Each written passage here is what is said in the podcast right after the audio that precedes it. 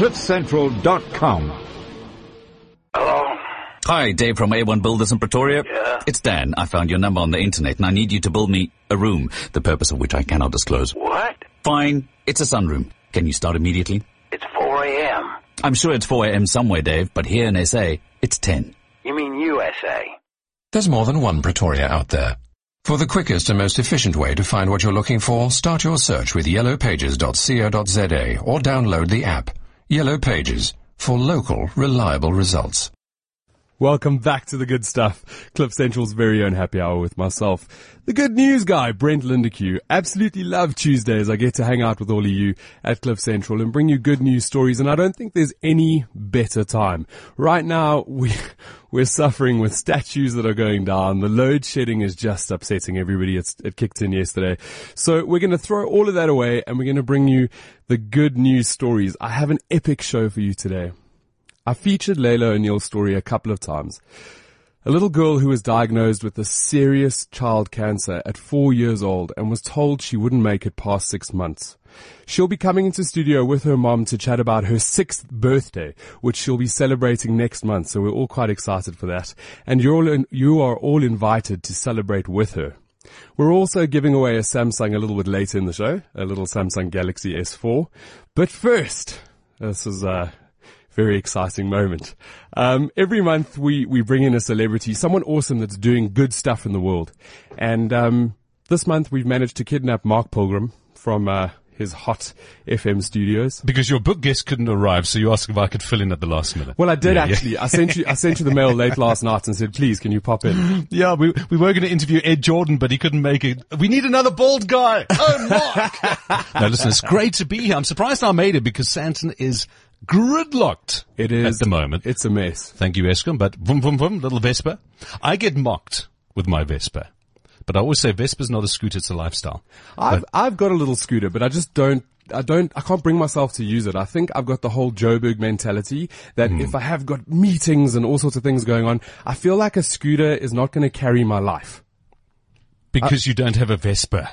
Maybe that's the problem. You need a three hundred c c solid piece of metal between your legs.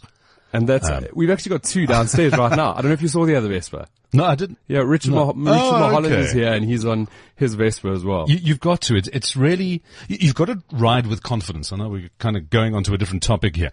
You've got to ride a motorbike with confidence in traffic. Not arrogance, but just confidence. Because if you're very insecure, you're going to pull all the bad stuff towards you and you're going to bump into someone or someone will bump into you. Have you ever bumped into someone in the middle of traffic, yep. rearview mirrors? No, I haven't done that. But outside Sandton City, they always say you're either... part of the asphalt club or you will become part of the asphalt club. And someone knocked me over just outside Sandton City, turned in front of me and I, I fell on the ground and I've got the Vespa and the piss pot and whatnot and I'm picking myself up and there's blood everywhere and he gets out of his car, uh, this old guy and he goes, oh, I didn't see you, I didn't see you. And I take the piss pot off and he goes, huh? Hey, babes, come see who I hit. Come see. yeah, so, so I have been knocked over. Yes. One, one for the books. One for the books. There we go. I've got, I've got the roasties on not, the arms. Not right now, thank goodness. So it didn't happen recently. No, no, no. They're, they're just healed scars now. There's little roasties here and there. Hectic. Yeah. Mark, welcome to the good stuff. It is really Thank good you. to have you here. Um, when I when I posted it on social media that I'd be bringing you in, it kind of exploded.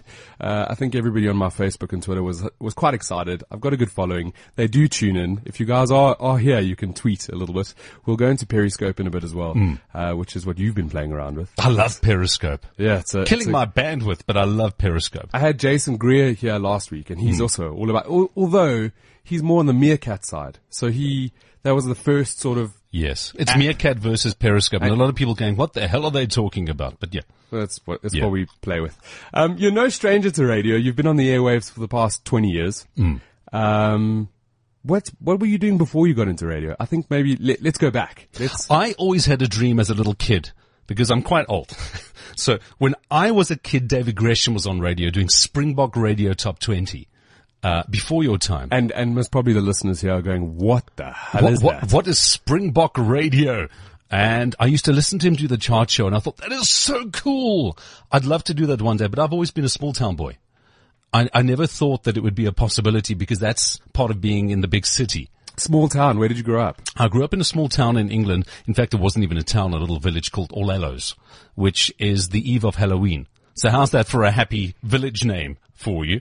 Shit yourself every single day. But I lived in Orlellos, and then when I came to South Africa, it was Creel and Sasolburg. Oh, wow. But I got parole and I left Sasolburg to go to varsity, and I went to Vits. But I always had a dream of being on radio, but it was too far away. I, I just didn't think it was possible. And I became a, a market researcher, did a degree in industrial psychology, was a businessman for, for nine years. I was the Joburg chairman of the Market Research Association. And I always had this dream of radio. And then when I fell ill, I had cancer back in eighty-eight. I was uh, nineteen years old. I said to myself, no matter how long it takes, I will follow my dream and be on radio, but it's not that easy to get on radio. So whilst I still tried to get on radio, that's when I became the market researcher for nine years. Uh, but all the while still auditioning at radio stations, getting turned down. I've got a pile of letters, even from Gareth Cliff's manager, Rina. Uh, Rina, I've, I've got you, letters from Rina's Rina. Listening. I've got, I've got letters from Rina, and I, I cherish them because you need that. You, you need, you need to look at that and go, well, I was there. Look where I am now. It, you've got to feel good, but it also pushes you to, to go further. So your inspiration, and, and just, I'm going to touch on this. I did speak to Sharon before we went into the show, and she'll be coming in in a bit. She actually grew up in Creole with ah. you. She remembers you from Creole. Really? She mentioned that a little while ago, so we'll touch on that in a wow. bit. Wow.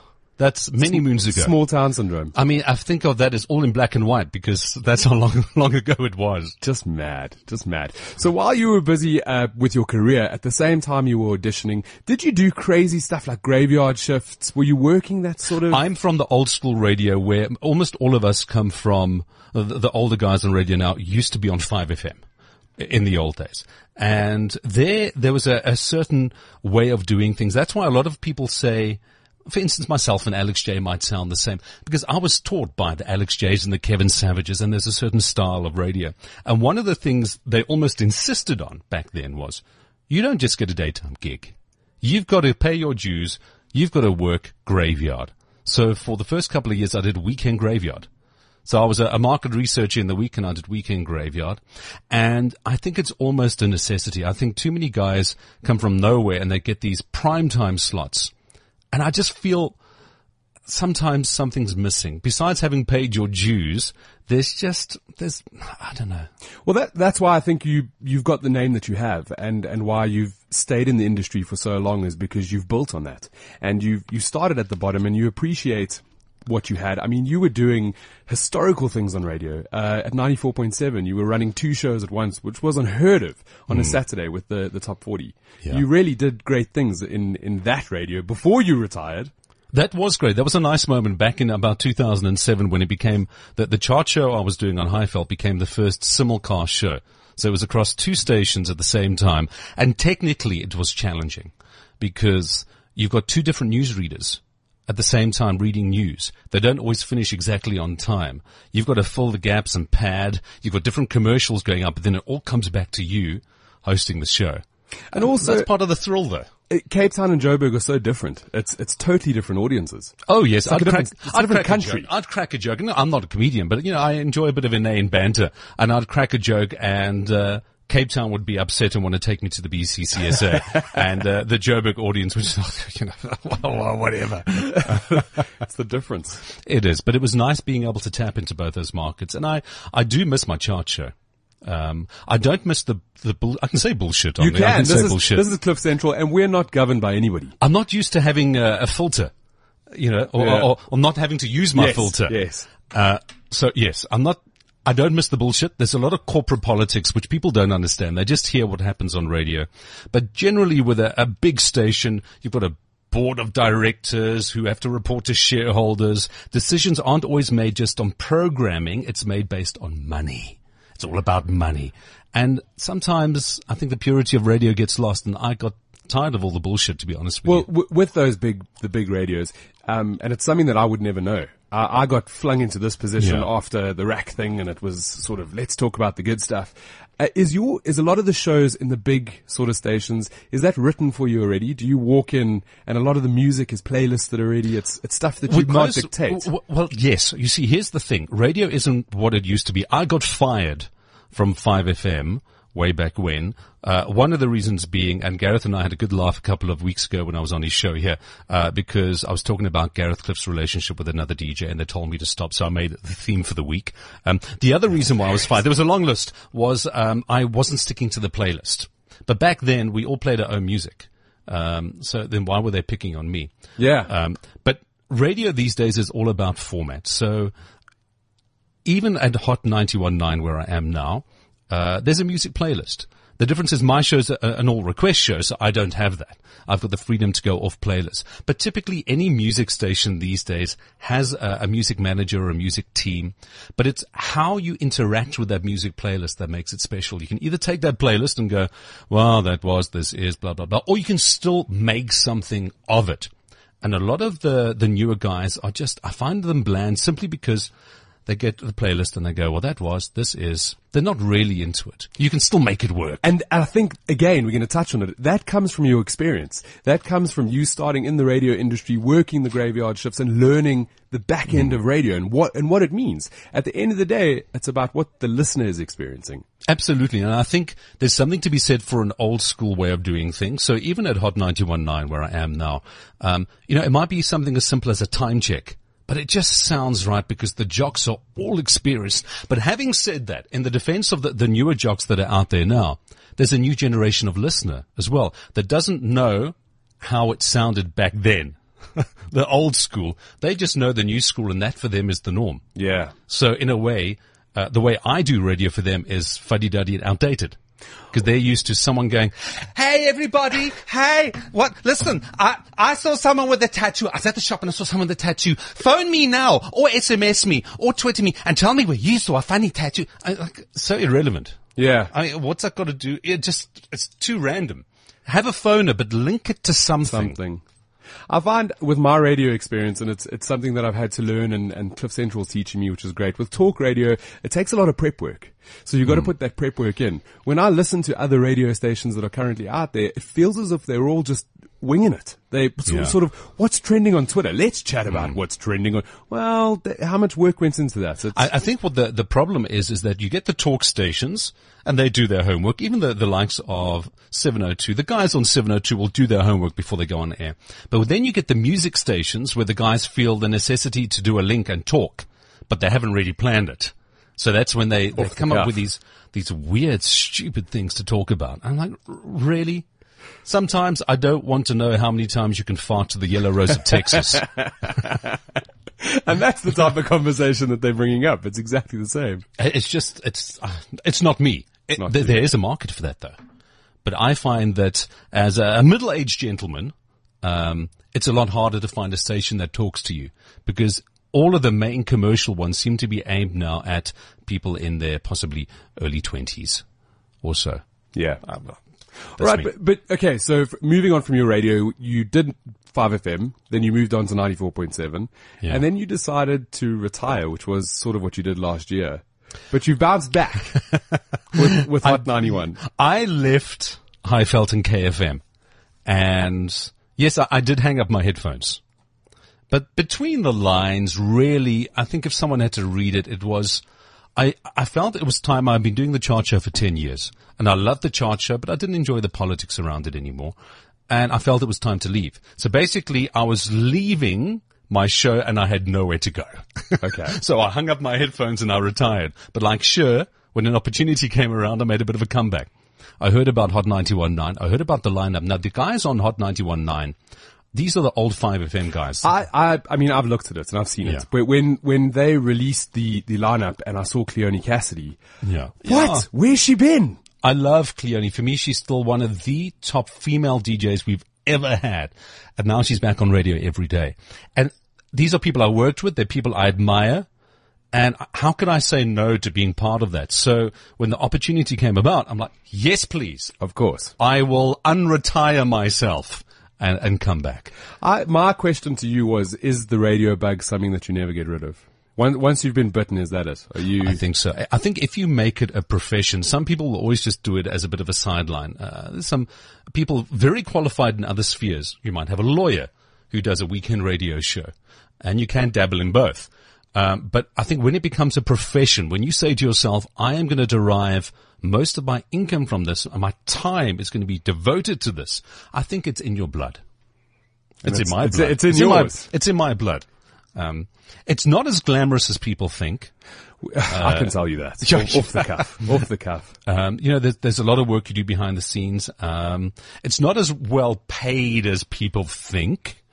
Um, in fact, even though I sometimes think we're slightly better paid than I've heard some of the people in the States get paid. And I'm not talking about the Howard Sterns, but just the normal guy on K W X Y. Um, we, we had a bloke, uh, Reverend John, who used to be on Highveld, and he went over to the States. He, to make ends meet, he was working on two different radio stations, uh, a day, uh, traveling. I don't know the exact distance, but like two, three hours between the stations he would drive. You know, that's how you make ends meet. Yeah. But radio is exciting. It is, for me, is it, it is exciting. Yeah. I, and like I said, I fell into it. It wasn't something that I, that I thought I'd ever do. Mm. Perhaps maybe something inside of me wanted to be part of an industry. But, uh, for me, the biggest passion is, is getting to spread really good stories and to, and goodwill and to, to highlight really amazing organizations, individuals that are doing really cool things. Well, I think that's what's great about this specific show, because we are in the midst of doom and gloom. And I think it's fine to talk about it. We need to talk about it, but there is a balance as well. And you can talk about the good stuff. And I think that's always been my angle on radio, that I'm, I'm not a bitcher. I'm not a moaner. Um, I just, I'm quite lighthearted on my show. I'm not a comedian, but anecdotally there's this humorous things come up and I just have a good time. You do. Yeah, do, we do, we do listen to you. So oh, thank we do you. Tune in. Thank you. We enjoy a bit of Pilgrim. Um, on the other sphere, you also own a business, which is the smooch. I, I, I'm a bit of an entrepreneur. I like to think so. Uh, I'm not always profitable, but yes, I, I've got a couple of different things I do. Uh, and that's what you have to do when you're on radio, because uh you never quite know when you're not going to be on radio again. So my best advice, whenever I've lectured students, and I've lectured uh potential radio personalities for years in various organizations, uh, schools and whatnot, they always say, what should you study to be on radio? I always say, study something you've got to fall back on when you're not on radio, because that's what you need.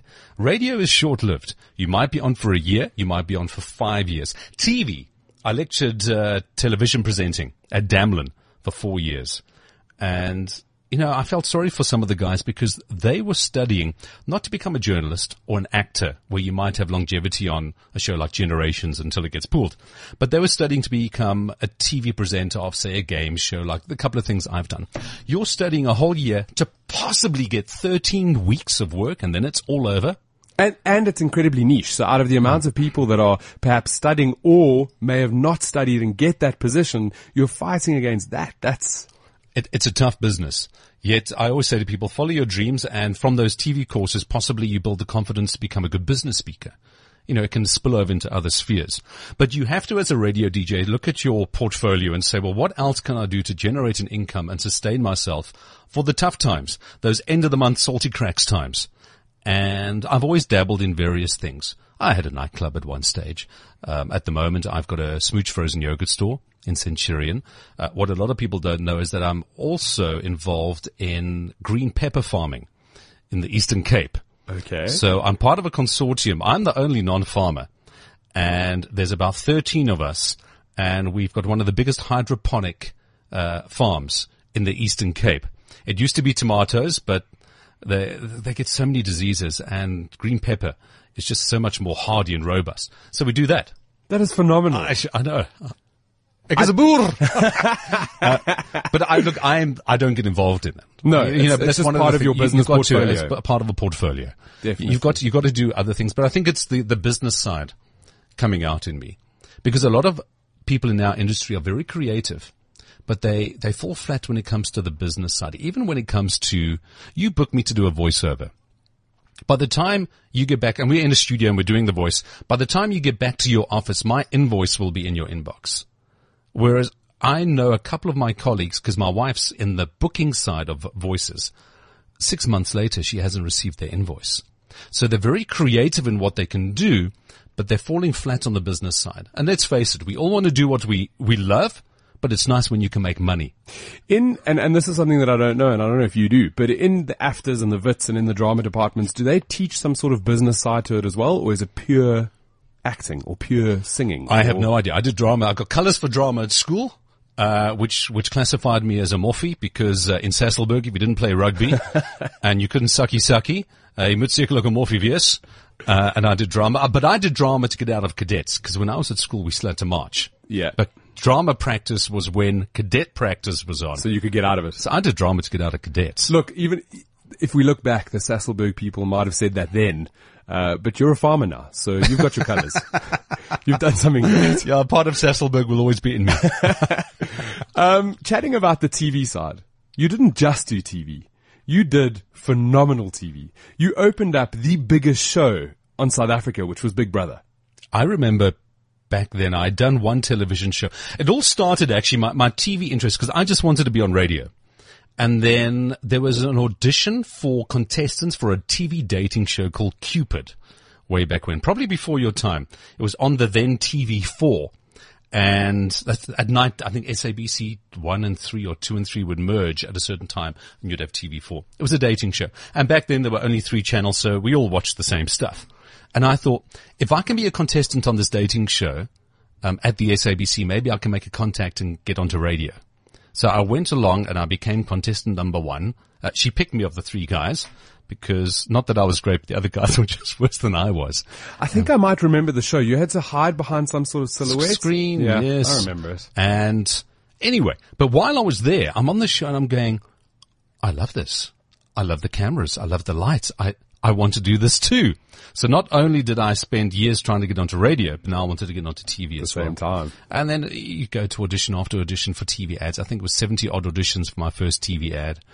And, and then I got a show on E T V, which was like a cheap version of Top Billing called New Moves. It lasted two years. And then my agent said to me, I'm trying to summarize it all in five sentences here. She said to me, I want to send you for an audition. Only people with experience can audition for this T V show. But here's the thing. If it bombs, it's a format that's never been done in South Africa before. If it bombs, you will never work on T V again. You'll be forever painted with the brush of that show that the flopped.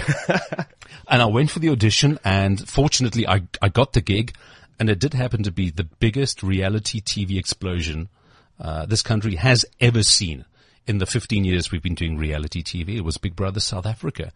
And it was phenomenal for me. I, I loved it. I loved the energy. And in the middle of it all, I still said to myself, and I remember very clearly saying this to myself, just absorb this moment, look around, and I remember looking around and seeing the cameras. There were nine T V cameras, and it was a big crew. I thought, you will never work on a show this big in your lifetime again. To take it all in. And I've never, ever forgotten that moment of saying that to myself because it was humongous. We did Big Brother two after that, which lost a bit of momentum. And then I hosted the very first Big Brother Africa. And for South Africans, everyone moaned, oh, Big Brother Africa is not good. Let me give you an idea. Big Brother South Africa had a million live viewers on the Sunday night.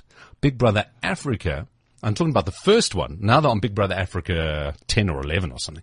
But that first Big Brother Africa I was involved in, we had thirty-two million live viewers every Sunday night. That's more than American Idol.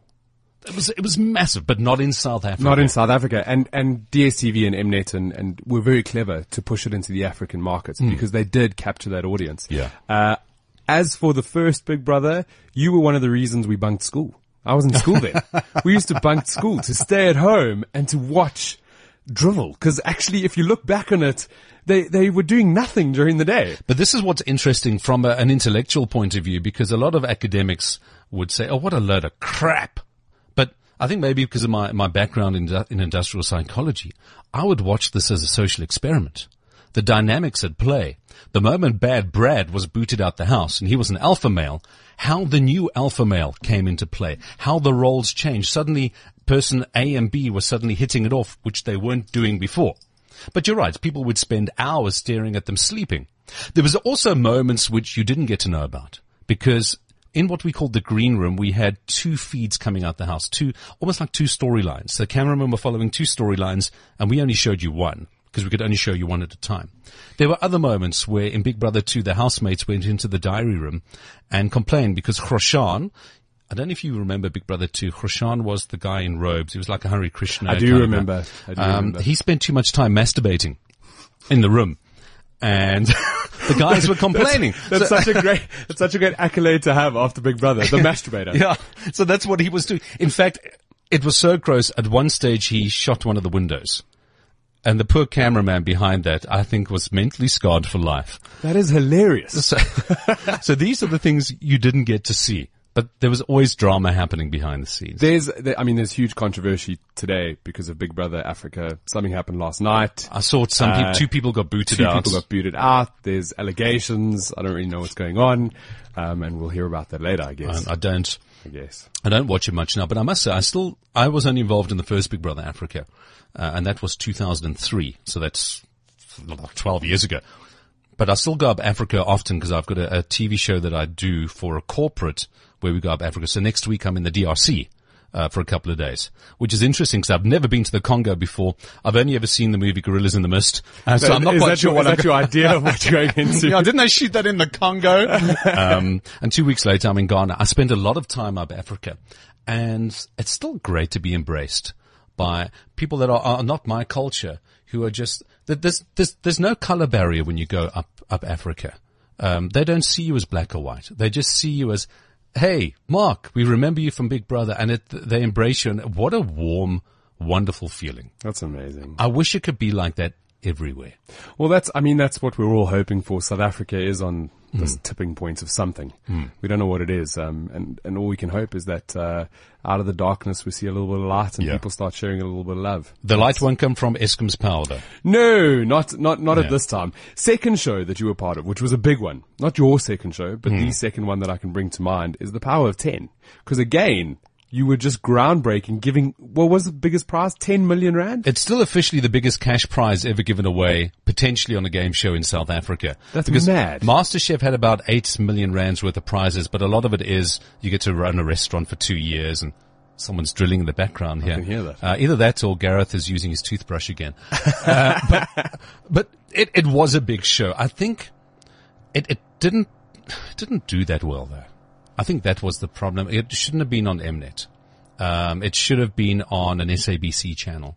Uh, because the problem was, back then, Mnet's viewership was still typically, if you had to personify one person, white Afrikaans. And the ba- premise of the show was, we asked South Africans about everything, and then the contestant had to guess uh, what South Africans had said. But we had got that, uh, the universe we asked our questions in was the entire population of South Africa. Then you've got this typical, uh, if I had to personify it again, like say a white, a white Afrikaans person trying to answer a question, but putting himself in the minds of the whole of South Africa. A good example is, what percentage of South Africans like their I D photo? Give me, what do you think it is? thirty percent. Okay. It's ninety-one percent. Okay. And, and that's typically because, uh, white people hate their I D photos. Um, typically the, the black audience are, they like their photos a lot more, even if it's a more stern looking uh, expression on the face. And that's why ninety-one percent of South Africans like their I D photo. But on Mnet, when we were doing this game show, I mean, I thought it was like eight percent. You know, it just, there was a disconnect between the answers, uh, mm. from the, or the contestants and what the, the population said. So it was on, it was on the wrong channel. It's proof to say that we're a diverse culture. And that's what it comes down to, is that we're super diverse. We are diverse. I mean, that's what makes us fantastic. But it didn't work for that, that specific show. And also, while I was doing that show, we shot one episode and I had the heart attack. Well, this and is what I wanted to get into. And, and, and I'll just jump right in. Your bio does state about the testicular cancer when you were nineteen. Mm, eighteen, yeah. eighteen. Uh, and then the heart attack that happened, which both of those things could have crippled someone. It's debilitating. Mm. But for you, your cancer was a source of inspiration to go on this new path and get into what you love. Yeah. Uh, and the heart attack, again, I mean, that was when? two thousand eight? Eight. two thousand eight. Um, what, what happened? Cause you, it happened in the doctor's room. Did you know that something was going on? Did you go have a checkup? I was heart? shooting the very first episode of The Power of ten. Now imagine this. I'm standing on a stage. I've got two hundred audience members around me. I've got seven cameras. I'm doing what I love doing, but there's a lot of pressure because game shows typically haven't really worked that well in this country. So this was Mnet's biggest ever game show. A lot of pressure, and I get this pain in my chest. Now I don't know whether it's just subconsciously I'm anxious because I really want the show to work. Um, you know, I want to do a good job. I want Mnet to be happy with the show, and I want Mnet to be happy with me. And there's pressure on me. So I thought, well, maybe it's a bit of anxiety, this pressure in my chest. And what I didn't realize was it was the angina pains before a heart attack.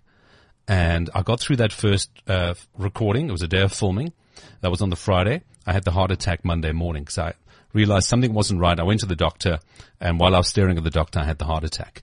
And ironically, two weeks later, I went back. Mnet put the entire production on hold for me, and I'll always appreciate what they did.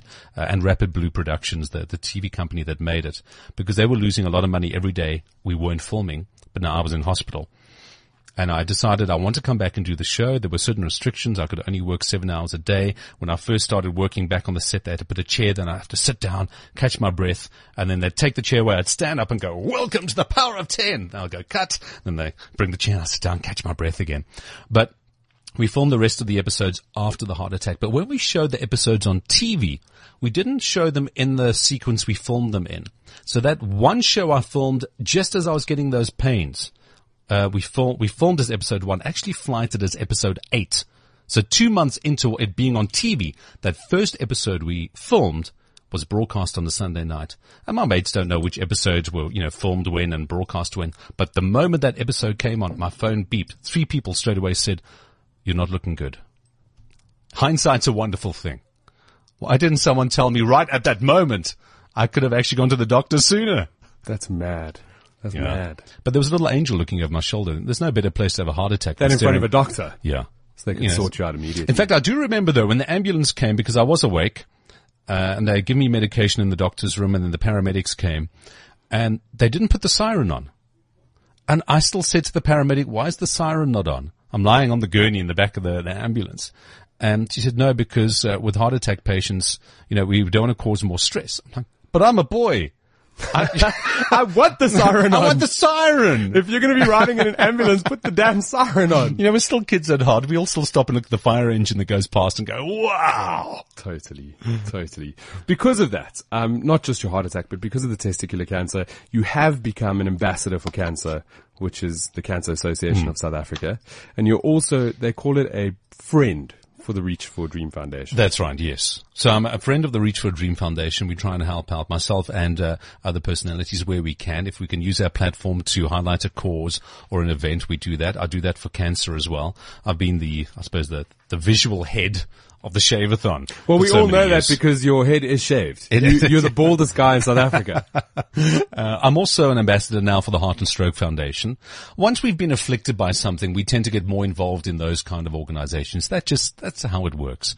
But absolutely, I love flying the flag for the Heart and Stroke Foundation and for cancer and for Reach for a Dream and for C H O C. I couldn't be, I mean, I mean I'm not going to say I'm proud because that sounds condescending, but you are an inspiration. And Thank you. Uh, you always have been in radio, and whenever I see you all over the place, you are an inspiration, and not just for me, for a lot of people. So that is something that, that you can hold your own flag high. Thank you. I appreciate those kind words. I always think back to what my wife said to me about my kids. She said to me, you know, they look at you, and f- for them, you'll always just be dad. I'm just dad. Done. I'm just tick, dad. Tick the box. I'm just dad. And that's still, if I had to go down for being remembered for one thing, it's being a great dad. I want to be, that's what I want to be remembered for. Nothing else matters. You know, my, my girls are everything. I remember bumping into my cardiologist, the guy that saved me on the operating table. Uh, the day my, my first daughter was born, I bumped into him in the lift because it all happened in the same hospital. And I remember very clearly saying to him, thank you for saving my heart so my daughter could steal it. And I think once you've had kids, that's that's what it's about. And uh, we're going to leave it on that note because we're actually bringing in Sharon and Layla now so you can meet Layla. Mm-hmm. Um, Layla has made it past what was expected of her. It's her sixth birthday in uh, next month. I think it's the ninth of May. And everybody's going to be invited to celebrate with her. Before I go to a break, though, I am giving away a Samsung Uh, Galaxy S four. Cliff Central's turning one on the first of May, and to celebrate, we're going to be giving away half a million rands worth of smartphones. So I hope you guys are listening and you've got your fingers ready on the WeChat app. Uh, you can win just by listening out for the question on Cliff Central on some of the shows like, uh, this one. And you can submit all your answers onto WeChat. If you want an upgrade or need a new smartphone, we'll hook you up with a Samsung Galaxy S four. Win with Cliff Central and WeChat for the month of April. Visit cliff central dot com for details. T's and C's reply, uh, apply. The question that we have is, Gareth found a mysterious crate in the parking lot yesterday. I'm sure you saw it when you walked in, Mark. I did. I was trying to read it, but I realized I was almost late for your show, so I couldn't stop and stare. Well, we'll go, we'll go down in a bit to see what's in that little monster. Which off-road vehicle manufacturer put it there? there? That's the question. So which of our, our vehicle manufacturers put it there? And that's all you got to do. Get onto WeChat and give us the answer. We'll be right back with more of the good stuff. You can get in touch on uh, the telephones, oh eight six one, five five five, one eight nine. Send a message on WeChat. Definitely send your answers. We can announce the winner, or get hold of us on Twitter as well. We will be right back. If you want space, if you want change, sleep on your bed, bullets to my head. That was Magic with uh, Don't Steal the Magic. Loving that band right now. Loving it. Going to the next song. Right, so microphones are on. I've got Layla and Sharon in. Um, Layla's actually sitting with me here in the top seat with the microphone. Say hello. Hello. That's little Layla. She's almost turning six. This is her first time on radio, which uh, we're all very excited for. Not... Not sure how much you know about the organization Appendi Angels, but I'm the face for them, and I assist where I can because I believe in the cause. They look after um, a lot of children who are suffering with cancer, and uh, and it's serious cancers. And it all started with Sharon because of Layla. And we've got Sharon in studio in front of me. Sharon, hi. How are you, Brent? Good. Uh, just for the listeners, if we can give them a brief recap of what Appendi Angels is and uh, about the good work that you do. Yeah, well, you know, Appendi Angels, we've uh, been around since the uh, sixteenth of September two thousand thirteen, once Layla got sick with ependymoma. So what we now do is we, we look for children and we help children. We support them financially with medical aid. Um, our whole goal is to actually put the children and their family, the entire family, onto medical aid in order to give them a fighting chance, um, getting healthier. You know, their surroundings are healthy. They've got a day to get stronger, which turns into a week, which turns into a lifetime. You know, someday, one day, we're going to find a cure for this. Um, might not be me, but, you know, it's very true, like what, what you guys said earlier. Like, it, it takes you actually being in that situation to actually get involved in it. And with Layla, it being so rare that, you know, there's so, so many different types of cancers out there, and we help all of them. We can't just focus on Layla's. It's so rare. But uh, we do help them with medical aid and financial support, and we help those little kids make it. We're gonna, um, Le- Layla wants to say something. Mom, what yes. the hell? How can I turn into a werewolf? Are you going to turn into a werewolf? Yes. Strong like a werewolf. If you can just uh, touch on what ependymoma is. And uh, you know what? Ependymoma is a, a really rare form of cancer. It actually has its own immune system. It actually builds tolerance to any treatment that's given to it. Um, it has a memory, so it remembers what you've done to it, and it then builds an immune system against that. So it doesn't matter what you hit it with, it actually just keeps growing. And um, it also is reoccurring, so it comes back. So, yeah, most children under the age of six normally have like a twenty-seven to thirty-seven percent chance of survival. And at the time of starting the organisation, you, you were told uh, Layla had ependymoma at four years old. Yes. She had just she had actually spent her fourth birthday in um, in hospital when we found out. We found out four days after her birthday. So, yeah, it was crazy. And that was the inspiration behind the organisation. Um, the doctors didn't give her a good... No, no. They wanted we wanted us um, to go over to um, the M D Anderson uh, Cancer Center in Houston, but unfortunately, the amount of tumors in her spine, the, the twenty-two in her spinal cord alone, um, stopped us from going there. So we'd been trying to raise money, and when I realized we couldn't go over, and there wasn't really much more that we could do for her, we turned it into Appendi Angels, where we take that money that, obviously, I do use it for Layla because she costs on an average of thirty thousand rand a month, um, but we also help other children. So where people bless me, I can now bless others, and I don't want another another parent to feel what we're feeling. So if we can fight it and we can beat it, then then I'm happy. I don't I don't want anyone to do this. No, it, it is quite difficult. Yeah. Uh, what Layla's been through, she's playing on the microphone next to us. Um, what Layla's been through, the diagnosis that she had was that she wouldn't make it past no. four and a half. But that's why we're here today, is exactly. because she's turning six next month. Yes. Well, they told me she would never even see her fifth birthday. And it is one year later, and we are planning her favorite, favorite party, Spider-Man, her all-time hero. So, yes, and it, it actually falls on, yes, Michael. I think I think we've got a budding D J here. Yeah. I think so. um, it actually falls this year on, on ninth of May. It actually falls on the same day as Ipendi Moma Day, which is worldwide. And we're hosting it for the second time in South Africa. And we're releasing butterflies um, in honor of the children still fighting and the, the honor of the children who have lost their battle. Um, we, we look at it as a caterpillar turns into this beautiful butterfly and it spreads its wings. Whether it's spreading its wings as growing into a journey that is still around, or whether it's growing wings and, and going into a place they'll only be remembered. So we're feeling very honored this year that it actually fell on Layla's birthday. Um, just that she's turning six, she's not meant to, and it's Ipendi Moma Day. She's suffering from Ipendi Moma. I just feel so honored this year. I just really feel like everything happens for a reason. What are the details? Where, where's the event taking place? It is taking place at Lappies Park in Lone Hill, same venue as we had last year. Um, it you can actually go on to w w w dot quicket dot co dot z a and book a butterfly. It's eighty rand a butterfly. Um, and then it's from half past ten to one. There's going to be face painting. There's going to be balloons. We've got a magician. We've got... We've got so many little things for the kids to do. We've got little artsy crafts where they can actually make their own butterfly. And uh, they can get to take those home. And, yeah, yeah, she'll get a blue one. She wants a blue butterfly. She'll get a blue one. um, so it's it's just really special. And you can pack in a picnic basket. Um, Layla's also going to be having a party, so we're going to have tons of cake and cupcakes that are for everybody. Um, it's just going to be really, really fun and something for the whole family, not just for children suffering from cancer, but for people around you. I mean, you need that support. And that's exactly what it is. It's it's a support day for Ipendi Moma. And everyone's invited. Everyone's invited. So pack your picnic basket and just come. I've also noticed here on your invitation, uh, you do say, um, because it is uh, Layla's birthday as well, but please do not get a gift for her. Yes. Uh, do you want to explain that very quickly? Well, you know what? She's she's got so many toys, and, and why go and spend extra money on her where she actually doesn't really need that? But rather buy her a, a butterfly and rather release that in her honor. I think that just signifies something more special.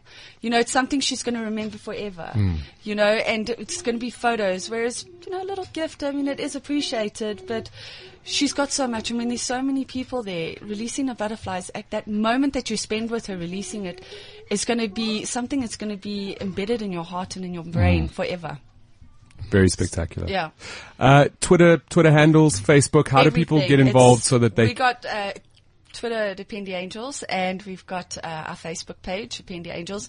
Our website is going to be up soon. I'm very excited. Um, yeah, lots of things are going to be happening soon. Um, but if anybody wants, you can also contact me on info at ipendi angels dot co dot z a. Can you spell Ipendi Angels? Just so otherwise, because I'm looking uh, at how yes, it's spelled here, but a lot of I, people say that. I, I get, is it E N? And I was like, no, it's E P, P for Poppy, hmm. E N D Y, Angels. Um, and it's an abbreviation of Ipendi Moma. Hmm. You know, it's something rare. I'm actually part of the support group for Ipendi parents. And it's only once you're actually living it, you understand the Ipendi part. But uh, it's, it's really something that people struggle mm. with. So it's E P E N D Y, Angels. Layla agrees. Uh, we're going to tweet all of those links, and we're also going to put them up on Facebook so that people can get in touch with the organization. Um, I believe it's a good cause, and I, I think definitely for the Lone Hill community and even Joburg to get involved. I know that Layla's been a huge part of Four Ways, and she's always in the Four Ways Review and all over the place. We're celebrating her sixth birthday, which is huge. It's very exciting. You know what? I, I actually... Believe it or not, I actually watched her, her mob from last year, her birthday, and I was absolutely in tears because Brendan said to me yesterday, have you ever sat back and look what you've done? Because he's telling me about all the things that we got coming up, the nine forty-seven cycle challenge and everything. And I actually did look back last night, and I was like, we've made it already, a year and a half. So ju- just update all the listeners, last year for Layla's fifth birthday, um, obviously the doctors didn't think she would get that far. So in honor of her fifth, birth- fifth birthday, Four Ways Mall put together the most amazing flash mob. Uh, we had Veronique Lalutz, who's part of Idols. We had the Graham Watkins Project. Uh, we had a whole dance crew that got together, and we threw the most amazing, there were princesses, and oh, it was just beautiful. Epic. It was really epic. It was absolutely beautiful. All those yellow candles, everybody like just walking in there, you know. D- It was so special, and like this year again, it's it's special again. She's given me an extra day, an extra heartbeat, you know, and it's it gives you that that that fighting. the fighting chance. Energy, you know, just to every day is another day. It's special. It's amazing. But Mark, I'm going to challenge you to bring your children. There's one each for Alyssa oh, and for also Taylor, Taylor Jean. Jean. Oh, you know their names. Thank you. Mm-hmm. Thank you. We so will be there. We'll all be celebrating on the day. One of the things that I'm doing this year, which I did last year, is uh, the ninety-four point seven cycle challenge, which I do for uh, Layla and for the Pendy Angels. I uh, I didn't I didn't um, train last year. So yes, this year I'm, hope- so well. I'm hoping that this year I do a little bit better. I did it in four and a half hours and I hadn't trained at all. Um, so I'm hoping this year maybe do it twice. Uh, twice. I'm, I'm hoping okay. to finish in four hours. I, I, I've done it once. I did it three years ago and I must say it was quite a breeze. But I did it on my Vespa. Uh. That's a, that's a totally different way. Then maybe you can climb onto a bicycle this year. We'll push I, you up those hills. There we go. I'm not sure if my cardiologist would love it, but uh, it was nice doing the route anyway and seeing what the guys were doing. Amazing. Try Sandton City. Yeah, that was horrible. Sharon, it was lovely having you on the show, and Layla as well. Um, I think she, she wants to yes. either become a D J or leave the studio.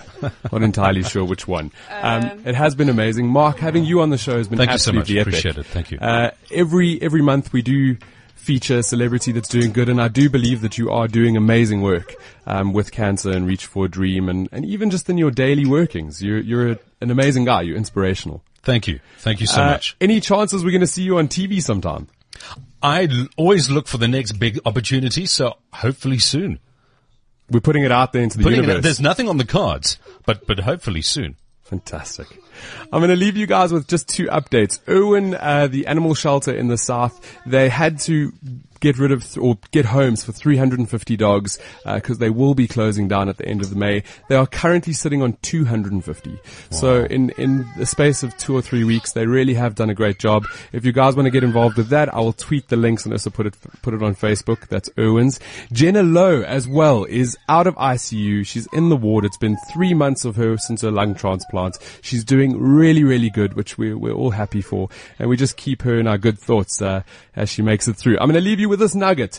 Dream big, work hard, stay focused, and surround yourself with good people. Thanks and only good things. It's been an amazing time hanging out with you on The Good Stuff. Uh, we look forward to next week. If you want to catch up with any of the podcasts, get on, on iTunes. Uh, see you next week. cliff central dot com